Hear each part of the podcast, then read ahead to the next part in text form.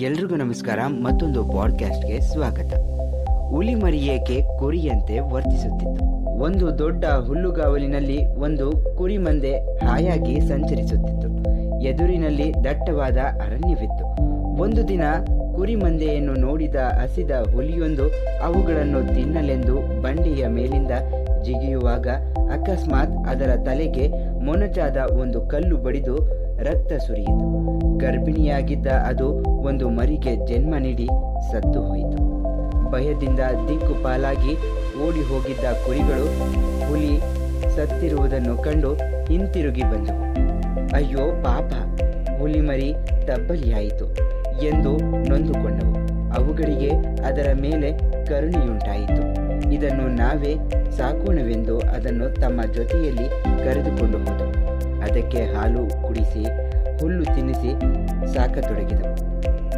ಆ ಹುಲಿಮರಿ ತನ್ನನ್ನು ಕುರಿಯೆಂದೇ ತಿಳಿದು ಕುರಿಗಳಂತೆಯೇ ಎಂದು ಕೂಗುತ್ತಿತ್ತು. ಒಂದು ದಿನ ಇತರ ಕುರಿಗಳ ಜೊತೆ ಈ ಕುರಿ ಹುಲಿಯು ಹುಲ್ಲು ಮೇಯುತ್ತಿದ್ದಾಗ ಅದೇ ಅರಣ್ಯಕ್ಕೆ ಬಂದ ಹೊಸ ಹುಲಿಯೊಂದು ಕುರಿ ಮಂದಿಯಲ್ಲಿರುವ ತನ್ನವನೊಬ್ಬನನ್ನು ಕಂಡು ಅಚ್ಚರಿಪಟ್ಟಿತು. ಓಡಿ ಹೋಗಿ ಆ ಕುರಿ ಹುಲಿಯನ್ನು ಹಿಡಿದು ತಂದು, ನೀನು ಹುಲಿ, ಅದೇಕೆ ಬ್ಯಾ ಬ್ಯಾ ಎಂದು ಅರಚುತ್ತೀಯೇ? ಹುಲ್ಲು ತಿನ್ನುತ್ತಿದ್ದೀಯೇ ಎಂದು ಗದರಿತು. ಆಗ ಆ ಕುರಿ ಹುಲಿ, ಅಯ್ಯೋ, ನನ್ನನ್ನು ಬಿಟ್ಟು ಬಿಡು ನಾನು ಕುರಿಮರಿ ನಾನು ಹುಲ್ಲು ತಿಂದುಕೊಂಡು ಹಾಯಾಗಿರುತ್ತೇನೆ ಎಂದು. ಆಗ ಆ ಹುಲಿ, ಅಯ್ಯೋ, ಪೆದ್ದೆ. ಎನ್ನುತ್ತಾ ಅದನ್ನು ಒಂದು ಕೆರೆಯ ಹತ್ತಿರ ಕರೆದೊಯ್ದು ನೀರಿನಲ್ಲಿ ಬಿದ್ದ ಪ್ರತಿಬಿಂಬಗಳನ್ನು ತೋರಿಸಿ ಅವುಗಳಲ್ಲಿರುವ ಸಮಾನ ಗುಣಧರ್ಮವನ್ನು ಗಮನಗಾಣಿಸಿತು. ಮನಗಾಣಿಸಿತು. ತನ್ನೊಂದಿಗೆ ಕಾಡಿಗೆ ಕರೆದೊಯ್ದು ಬೇಟೆಯಾಡಿ ತೋರಿಸಿತು.